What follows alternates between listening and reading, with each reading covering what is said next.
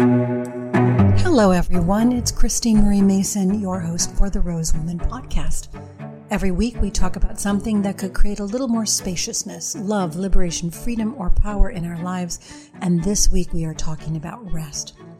When I hear the word rest, I remember that little squiggle from grammar school music class that told you to pause. Early on, even though I never studied music theory, I'm a singer, but I never studied music theory.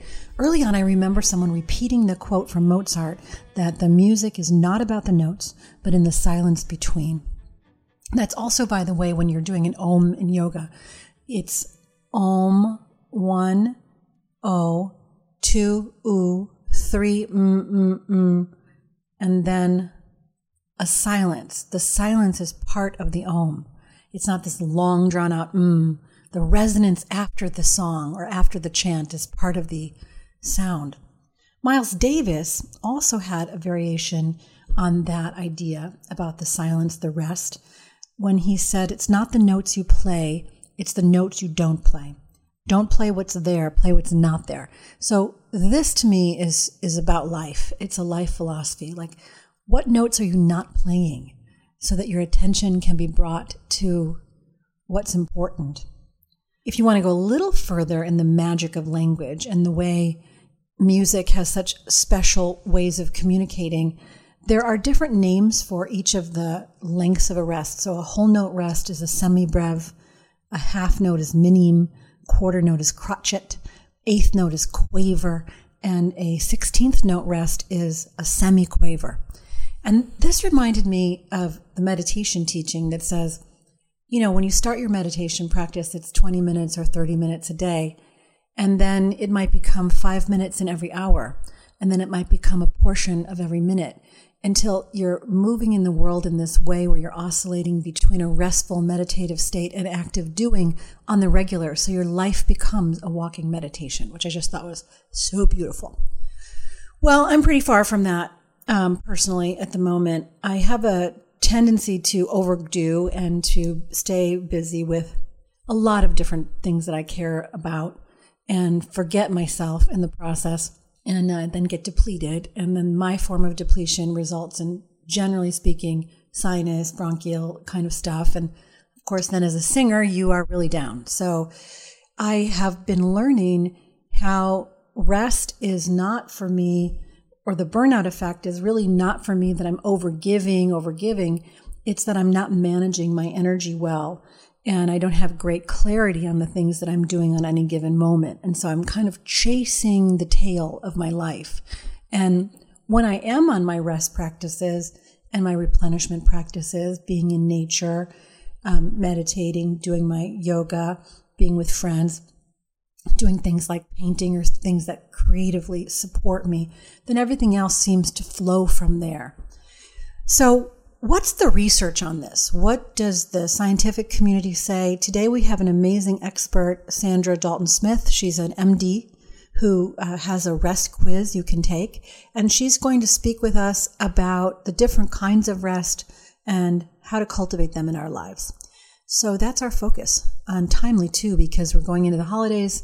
And if you're female and you take on any of the cultural roles, you probably have a whole layer of holiday magic that you're getting prepared to create.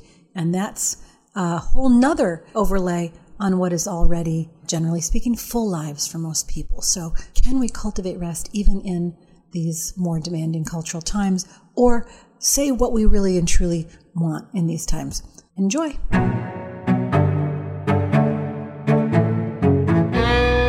Welcome to Dr. Saundra Dalton Smith, who has written a few wonderful books. Uh, the one that we're going to start talking about today is Sacred Rest Recover Your Life, Renew Your Energy, and Restore Your Sanity. I imagine that for a lot of people out there, rest is something that's hard to get to these days. So, before we get started on the book, I'd love to hear about you. How did you begin on this journey as an author and what motivates you? My profession is that of an internal medicine physician. So, that's where I began. And the reason behind it simply is because I enjoy helping people get to better versions of themselves.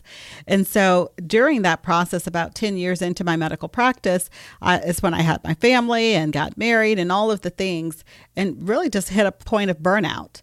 And that's what led me on a search for how do I continue in the thing that I love, which is a very taxing, high performance type career, and not stay in a place of depletion while I'm doing that career.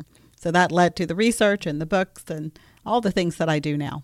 Uh, the idea of up leveling through rest is not a common one. I would say most people are like, I'm going to up level by changing my nutrition or trying harder. You know, it's more striving. So, um, you want to talk about the research a little bit? Yeah, I think for you're right. That's the way many people do look at kind of overcoming some of these obstacles. But I know for myself, I was already striving. I'm I'm a high intensity person as is, and I realized that that wasn't what I needed. What I needed was a way of recovery. So when I talk about rest, I'm not specifically referring to cessation activities or sleeping or stopping because really those don't pour back into our places of depletion when I talk about rest, I'm talking about restorative practices. So within my research and within my my my own personal care for myself and my patients, what I noticed were there were some consistent, repetitive areas of our lives that we depleted really without any true plan for recovery, for restoration of those areas. And that's where the seven types of rest came from. And that's where the additional research into those seven came from this idea that rest is not a cessation of activity is such a beautiful one. There, there are so many moments when it's like, oh, I just need to lay down and take a nap. But that's not it. That's not it. It's not non doing, it's doing the right things. These seven types that you write about, do we want to go through all seven? Or do we want to just pick a couple? Sure, I'm happy to mention the seven, and we can dive into any deeper that you desire. That so the seven include physical rest, mental, spiritual, emotional, social, sensory, and creative. And so, you know, there are some that that depending on your own personality and profession and lifestyle, you may be more prone to have a deficiency in. And then there's others that you're probably already excelling at because you've learned you need to restore those places to be functional. But a lot of us have at least one or two rest deficits, one or two of these areas where we consistently pull from and aren't as intentional in pouring back into those areas. So, this idea, you have a REST quiz, don't you? I do. I have an assessment at restquiz.com. And to date, over about a quarter billion people have taken it. It really just gives you a, a it gives you the, a number so that you're able to see where you fall in these seven areas and which one you may be more deficient in. So, there, have you seen patterns like where the where are the places that people are more deficient? It varies. What we saw were some huge shifts and, and changes with the pandemic. Before the pandemic, there were always mental mental rest deficits were always on the higher end, um, followed usually closely thereafter by either emotional or social with the pandemic, we saw sensory rest really rise to the top. That being an area that most people were getting deficient in, and it and it went right along with some of the things we were hearing, with more people going virtual and, and hybrid offices and all these other things that were happening with electronics and and our own news consumption, just trying to keep up with everything on social media and television.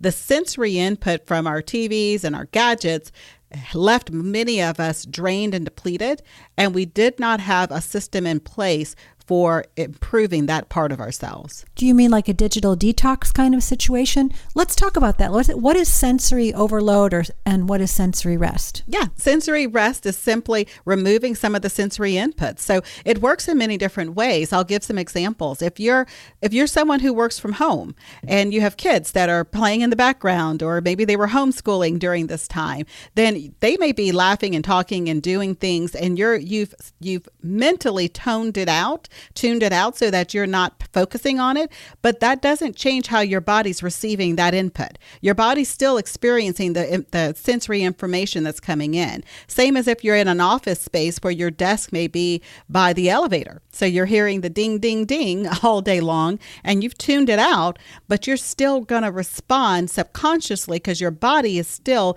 having the sensory input. So, whether that's the lights, the sounds, the smells, what are the sensory inputs that you're experiencing?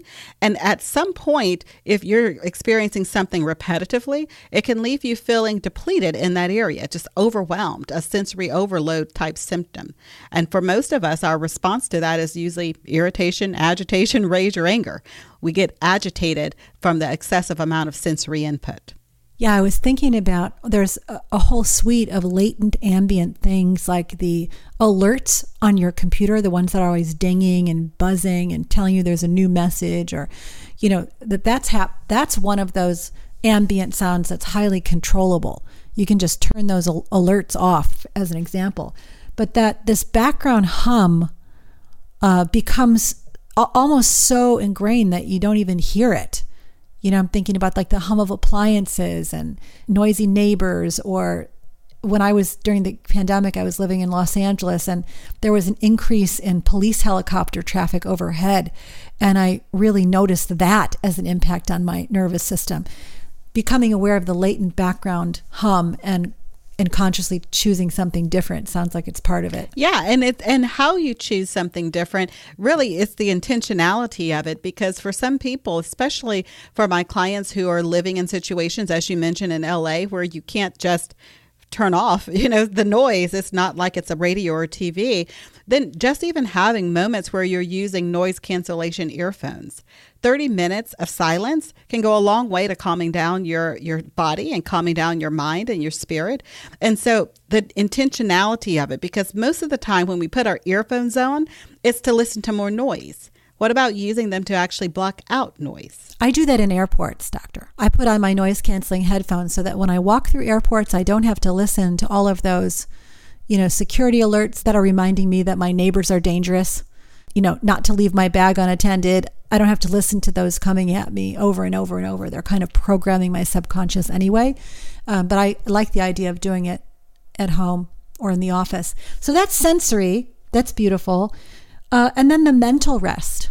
That sounded like it was another really big one that that people were deficit in. Yeah, and it really takes a look at clearing out your cerebral space and not having it so filled with thoughts and ideas and processing information all of the time. Many of us, our brain, we treat it very similar to how we treat our computers if you ask the average person how many tabs they have open or windows are open on their computer, it's often multiple windows that are open all at one time.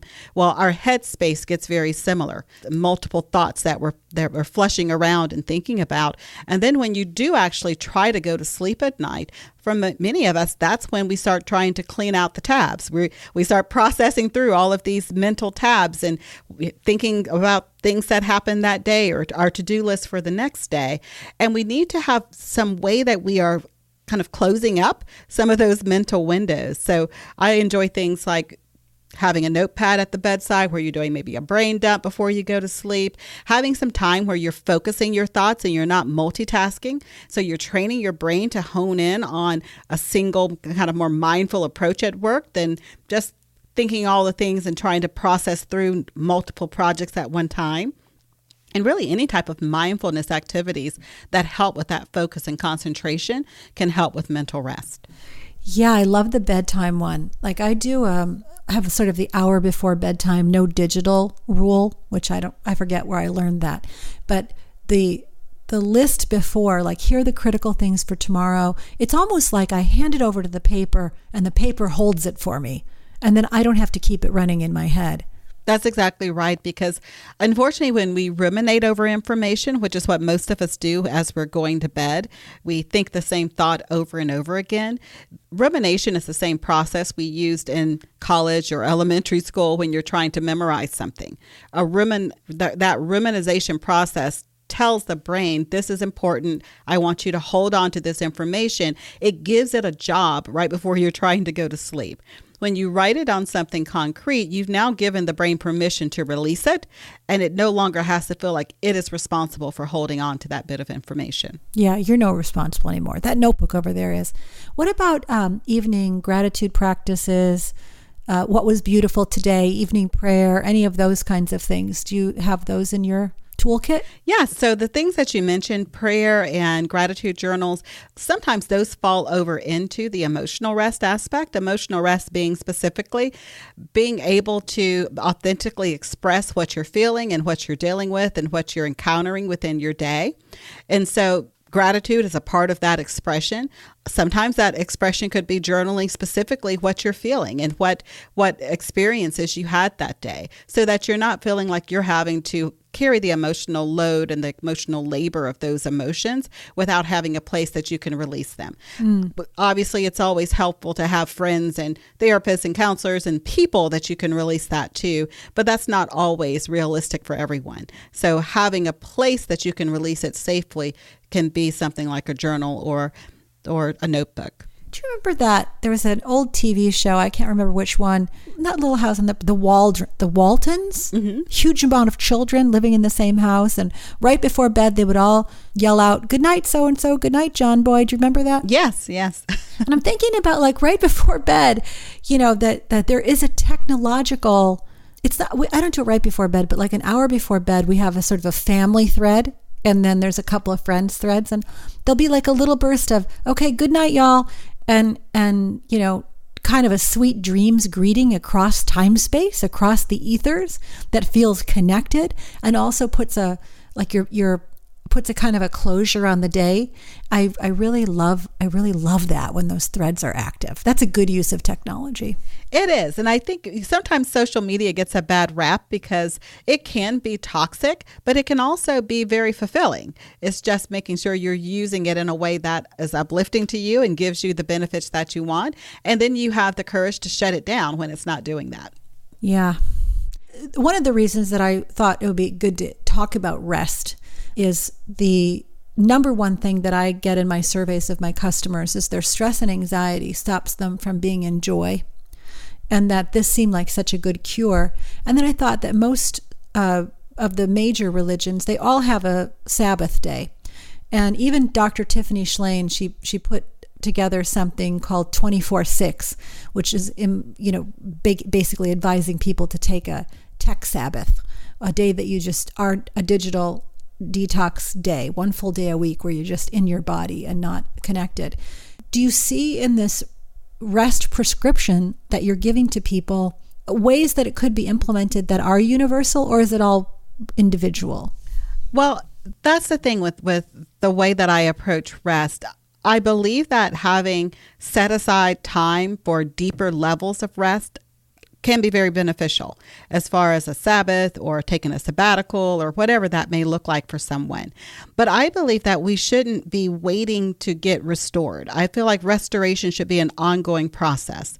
So when I'm working with clients or working within corporations, the the goal is always how do we incorporate rest in the middle of your busy life i don't want you to have to change who you are to fit rest in i want you to take a look at the life you're living and find places where you can begin to do restorative practices because think about it this way uh, for myself as a physician, I can't just decide, oh, I need a sabbatical this week. The hospital does not close. People are still sick seven days a week, 24 7. And so I can't do a 24 6 with that. If I'm needing to be available during that time, I need to be available. What are the things I can do in the hospital when I'm feeling emotionally drained or when I'm feeling mentally drained? What are some five minute blocks of time, two minute practices? What are some things I can do then? Because then I'm not having to have the last patient of the day get the empty version of me, where only the first patients of the day get the full version of me. I want every one of them to get the best version of me that can show up in that ICU or ER.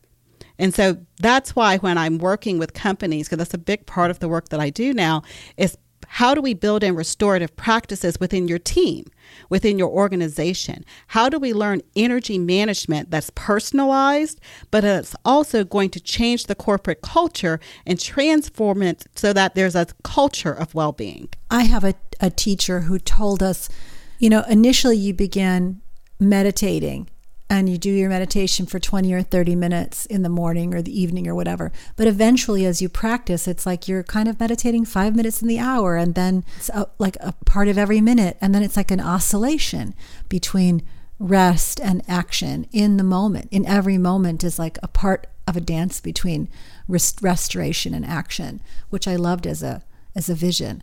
But this idea of weaving it into every day versus waiting and having a set aside day is very powerful. Well, I think when we when we make it more accessible to people, they can start applying it where they're at rather than waiting for the moment when they're going to be able to fit it in because that moment doesn't come for most people. They will just keep pushing it off, pushing it off. So you have to really meet people where they're at. If they are high strung, high achievers, high producers, going at life with both guns blazing, you have to meet them where they're at. And then you can help them along the way to get to a place where they have created space in their life for rest. But everyone can't start with the one full day off a week or, you know, monthly sabbatical and all of those things. Yeah, that's a little privilegey. How is it for you? Like in when you're in the hospital, how do you do it? Yeah, one of the things that I find for myself is that I try to simplify the process as much as possible. So, one of the areas that I tend to drain very quickly in is creative rest. Creative rest is the rest we experience when we are uh, appreciating beauty in whatever form and allowing it to kind of reawaken and spark our creativity. I spend a lot of time processing information, problem solving, having to think outside of the box, taking two bits of information and figuring out a diagnosis. There's a lot of creative juice that's used in that process of problem solving. And so I have to be aware of that. And so one of the things that at our hospital, we actually put in some um, wings of artwork. So when I'm walking down the hall, there's inspiration on my way as I'm walking from one floor to another floor.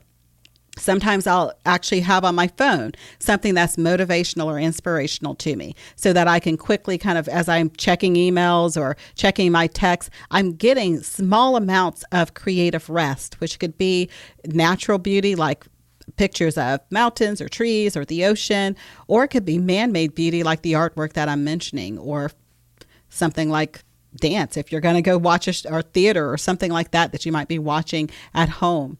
Uh, another thing that I tend to do that I that I have to do to be able to keep my mind clear is I use small moments of my day to do mindfulness type practices. So when I take a moment to let's say check in on my kids or check in with my husband, I completely refuse to allow anything else to enter those five minutes.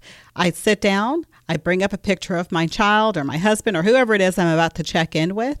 And so as I'm texting and, and talking with them, I have that image in my mind. And as other things try to push in, I forcefully push them back out because I want to spend that five minutes thinking about what I want to think about and not allowing my mind to just go rampant on whatever direction it wants to go.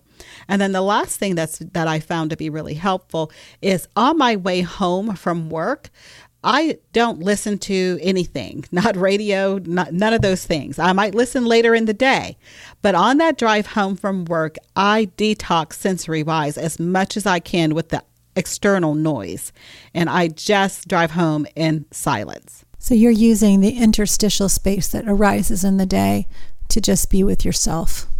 That's a good way of finding it. I always feel like when I'm driving, I should be listening to an audiobook or I should be listening to a podcast. I should be, you know, doing something to enrich and broaden my worldview so I don't get boring because the learning is such an important that, that that's one of the things that kind of leaves my field when I'm busy on my responsibilities and tasks and I want to keep learning, but I like the idea of making it just a quiet meditative space you know, it's an interesting combination of books that you're writing about because Sacred Rest is one way of making your life really high quality. And then you have this other book that is talking about the lies that women tell themselves. Can you talk a little bit about how how you see the through line between Set Free to Live Free, this book, and then your upcoming book, Colorful Connections? Yeah, for me, all of my books are based around the things of healing. So, sacred rest is healing the exhaustion that I'm seeing within my at the time within myself and my patients. Set free to live free, breaking through the seven lies women tell themselves was healing the misconceptions and the negative self-talk that I had, and I know a lot of women experience when they're trying to, uh, especially if you're trying to have a career in a male based field. There's a lot of head talk that you need to get past to be able to excel and to rise in that profession. And then Colorful Connections is healing the racial divide, it's healing some of the misconceptions that people have about diversity and equity and inclusion and what their role can be in that process so that not just they benefit, but the world benefits from the diversity that's available. Yeah, like you've never, could you imagine a garden that only had one kind of being, you know, one kind of flower? So I love this idea. You have the set free to live free, you have the free woman's creed. Yeah, the free woman's creed are those things that I, it's, as I mentioned, it's a lot about that self talk and it's changing the things that we say to ourselves so that we get to a place where we're we're speaking life to ourselves. We're not always saying the things that that automatically our mind wants to go to the negative. You could do this better. You're not good enough at that. I'm, i mean i could go on. I'm sure we've all said some of these things to ourselves or still saying these things to ourselves. And we just need new vocabulary. We need new ways of, of talking to ourselves about ourselves. And that's what that Free Woman's Creed is. It's just reframing some of those negative statements in a way that is more freeing and open and, and honestly that gives ourselves the grace we give to others. Yeah. Uh, can I do an example? Yeah, sure. Dr. Smith writes instead of perfectionism, striving for perfection, the affirmation is I am perfectly imperfect. And instead of comparing yourself to others, I am too unique for comparisons. It's along those lines. So if you're interested in that, uh, reframing and you know really talking about some of these high pressure stories and narratives that we carry in our in our bodies and beings, then please go find Set Free to Live Free, breaking through the seven lies women tell themselves. The racial reconciliation stuff, I've done the Resmaa book, My Grandmother's Hands, which was uh, like it's a pretty intense process to do uh, to try to mine your own ancestry, the racism that lives in each person, uh, what you hold in yourself, and then to see the reality that your fellow citizens are living with. I'd love to. I'd love to talk about that. Uh, race and and biasing and unbiasing seems to be, you know, nobody really wants to talk about it at work you know, you've got this whole uh, controversy now over not teaching the history of the United States in schools, sort of masked as critical race theory, kind of that whole debate. Like people don't want to look. And we all know that if you don't look at something and you don't feel it, you can't heal it. So I'm really excited to hear about this book and and how you framed it. It seems like you do things in a very practical, applied way. So you want to give us a little preview? Yeah, so in Colorful Connections, we we basically walk through a system of helping people understand that even if you're uncomfortable having the conversations, it doesn't give you the ability to not have the conversations. I think sometimes because we're trying to avoid discomfort, we we shy away from these type of topics and the book is co-authored with Lori Roeleveld, uh, I can't say she's a friend because we don't know each other. We were basically two strangers, two authors who who wrote books, and are we have a, the same agent. And she had the heart to write a book about this topic as a white woman from Rhode Island who, as she states, I don't know any black people but I want to help this situation. It's like I, I, understand that there's much I need to learn, and I'm willing to go into the conversation of how to learn and expand and have these conversations with people that I don't know yet so that I can grow and so that I can get to a place where I feel like I can have this conversation without being scared or feeling shame or blame or any of the things that she felt when she initially went in. And so when I was contacted by her and my agent about writing this book with her. The very first conversation that we had together she, her she was very open and honest and said I, I, I'm I'm terrified. I have a feeling we're going to probably get in an argument at some point during this conversation. And I said Absolutely, I hope we do, because that's what the reader needs to see. They need to see two real people coming into a vulnerable space, having the conversations, asking questions, learning and growing from each other. And it just begins with a willingness to listen and to learn. Did you get an argument? Oh yeah, we went back and forth on all sorts of things, and it's all in the book. We go we go deep. We go deep about trying to understand. We go deep into topics such as what is privilege? And is everybody privileged? And is and and how do we determine you know what's right or wrong in certain situations? And how do i enter this a conversation and not feel offended or guilty when i look at history? We went into some hard stuff. And so you know when you go into hard stuff there's not always going to be agreement. But can we disagree and still maintain dignity and decency with each other? That was our goal can we disagree and still stay in a place of honoring each other's differences, honoring each other's cultural makeups and biases, recognizing that those biases are there and taking ownership of the ones that we own, and then getting to a place where we're willing to to help lead others in similar conversations. There's a skill set in being able to sit in your own discomfort that is not only in this conversation, but it's in your intimate relationships and your difficulties at work. So there's a sort of, feels like a little bit of a precursor. Well, not a precursor, maybe it's concurrent, that you're able to be present and hold it when you get anxious or you want to run or you want to lean out and fix it. That there's so many of us who aren't comfortable with conflict, period, that it seems like having a conversation like this would just invite something we already dislike. So maybe the getting comfortable with conflict is sort of part of the practice. It is. It's really getting to that place where you are you you understand that if you see someone hurting, even if you're not hurting, that your compassion and your empathy puts you in a position where you want to help. And the, in this particular role, helping means you're going to likely go through an uncomfortable experience of self of self discovery, of understanding other people, of getting into other people's mindsets and ways of thinking and looking at things so that you can at least see their perspective. Did you learn something from Lori in this process? Were you surprised? Yes, it was a two way streak. You know, she entered it wanting to learn, but, you know, it was a two way streak. I think we both left this process really feeling at a much better place. Like I said, when we entered this, we, we didn't know each other at all, really. We had met one time in passing at an author event, um, and that's the extent of, of how much we knew about each other. And leaving this process now, I feel like I know so much more about her history and her experiences and why she believes certain things and, and why she entered the conversation with certain mindsets. And she understands where I was coming from with some of these experiences as well and it was just a matter of taking the time to to listen and to learn to listen without being so quick to be offended when someone said something that maybe that didn't come out the right way or the way that you would hope it would have come out and getting to a place where we just really wanted to get we wanted to get through the hard things to to find the person on the other side of that not just hearing the things that they said sometimes. For example, one of the things that we talked about is this concept people say, um, you know, I'm colorblind, I don't see color. And what I had to tell her is, I don't want you to be colorblind.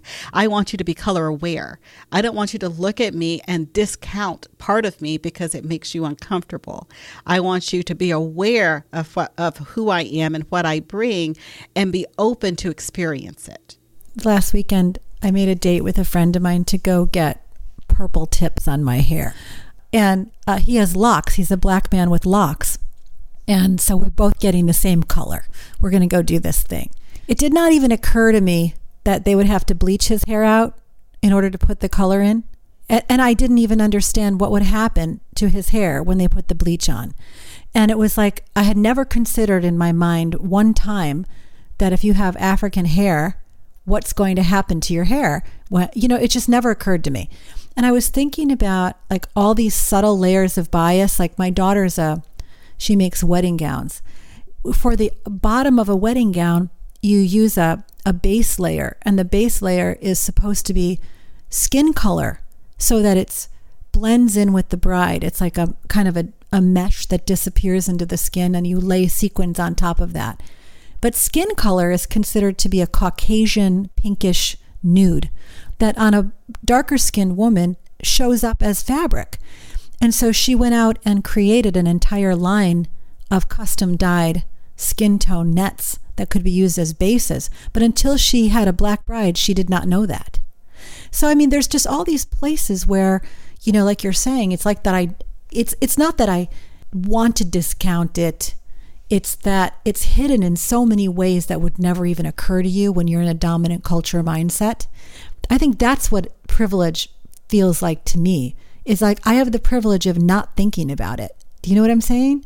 I actually say that exact statement to Lori within the book. That is the privilege. You don't have to think about certain things. And it works both ways. I have privilege in certain situations as well where I don't think about certain things when I'm in, a, in an environment because I feel comfortable in that environment. So I, I think we have to be aware that privilege can work both ways. But as you mentioned, with the dominant culture, most of the cultural experiences that people have that are not from that dominant culture can have some some differences that if people are not color aware, then they just don't think about it they don't see the, the disadvantage that comes from that privilege. Mm. So, 12 questions about race that open healthy conversations. And would you say that in order to get into this question, into the inquiry with someone, like one thing I'm conscious of is not asking other people to do the emotional labor if they're not in a place to do it, of like ra- racial reconciliation, for example. So, how do you pick your person to have this kind of dialogue with, or where do you ask the questions? Well, I always say this starts with there's really three parts to this. The first part is the listening part, the second part is the learning, the last part is the leading. And so, anyone who enters this conversation should typically enter with the listening aspect of it because until you're able to hear other people's sides and hear the conversations being going that are going on, it's unlikely you're going to be comfortable enough to then start engaging and, and learning more from it. And so I think really it's just finding the person who's willing to listen to listen without judgment to just have an open heart and and sit in the moment and absorb what they see around them. So one of the things that i found very helpful particularly with a lot of the things that were going on in the media with all the different situations that were happening in the world around the time when this book was being written is rather than determining if this person is right or wrong, can you listen to the person that's hurting and just get an understanding to what has hurt them? Because it's not sometimes what you believe is what's causing the pain. You know, it occurs to me that if we look at the combination of sacred rest and this book, that maybe rest is different uh, for people of color. Is there? Do you see different challenges when you look at this population? Is there something that we would that we should understand differently? I feel like rest is different for every person across the board, male, female, yeah, um, every gen, every race, every ethnicity. I feel like it varies from person to person, more so related to your specific lifestyle, career choices, and environment, more so than one specific culture or one specific ethnicity. I think it really has more to just do with the individual lifestyle, what areas of rest become depleted is there anything that you would like people to know? I'm going to definitely put all of the all of the links and all of that stuff in in here and encourage them to take the rest quiz if that's still what you'd like. Yeah, so um, the main website is I choose my best life.com. And then at the top page, the rest quiz is available there as well as links to all my books. And are you going to be having an online community component to Colorful Connections? Or is there going to be places for people to enter into dialogue or find partners to talk with or anything like that? That's in the mix. Right now, we are doing that with a select group of people as we kind of work through the conversation, see where people have hiccups along the way with conversation. So we're doing that right now, and we're looking to expand it out into a larger group as we move forward. Yeah, it just feels like something that would really lend itself to book club or community work or libraries or something like that in a in a more structured way. Okay, so we're, we're encouraging everybody out there to take your sacred rest, find out where you're depleted, get your little rainbow color wheel dialed in about the areas that are full and the areas that could use a little bit support in your own being. We're encouraging you to let go of the stories of comparison and perfectionism. And we're encouraging you to connect at a deep and empathic level across racial lines and, and with the exact person that's in front of you to see them for who they are and be interested in their experience. So, all of these topics you can find uh, by Dr. Saundra Dalton Smith And at her website, I choose my best life. Is there anything that you'd like to close with? Yes, I just like to thank you for having me on and just for having the courage to have this type of conversation where we go into various topics that are not always easy, but really are a part of helping women be the best versions of themselves. If you could have one wish for the women of the world, you had a magic wand, you get to wave it, what would it be? My one wish is that they begin every day full and end it overflowing. Ah, thank you so much. Thank you. Thank you to Saundra. You can find her information in the show notes. I would also encourage you to take advantage of the meditations that I've recorded for sleep. They're free. You can find them at my website, xteenm.com. I think there's even a link for my Instagram at the.rose.woman. It's a relaxation meditation, very sweet and short, but can help you kind of drop into your body. This show is made possible by Rosebud Woman. The URL is rosewoman.com. That's a company that I started that makes beautiful vulvar, vaginal, intimate skin preparations and body care, brushes, candles, lifestyle products. You can also find for this particular episode a book that I wrote a couple of years ago called The Nine Gifts, a first aid kit for mind, body, and spirit. My friend Jeff Greenwald and I put a lot of energy into collecting science backed micro interventions that can change our state and create more ease in the body and put it into a beautiful gift book. It's hardback with vibrant colors, interviews, and suggestions for things that we might try to move a little energy and drop deeper into ourselves. All right, come see me and let me know how you like this episode at the.rose.woman on Instagram. Be well, be rested, be whole.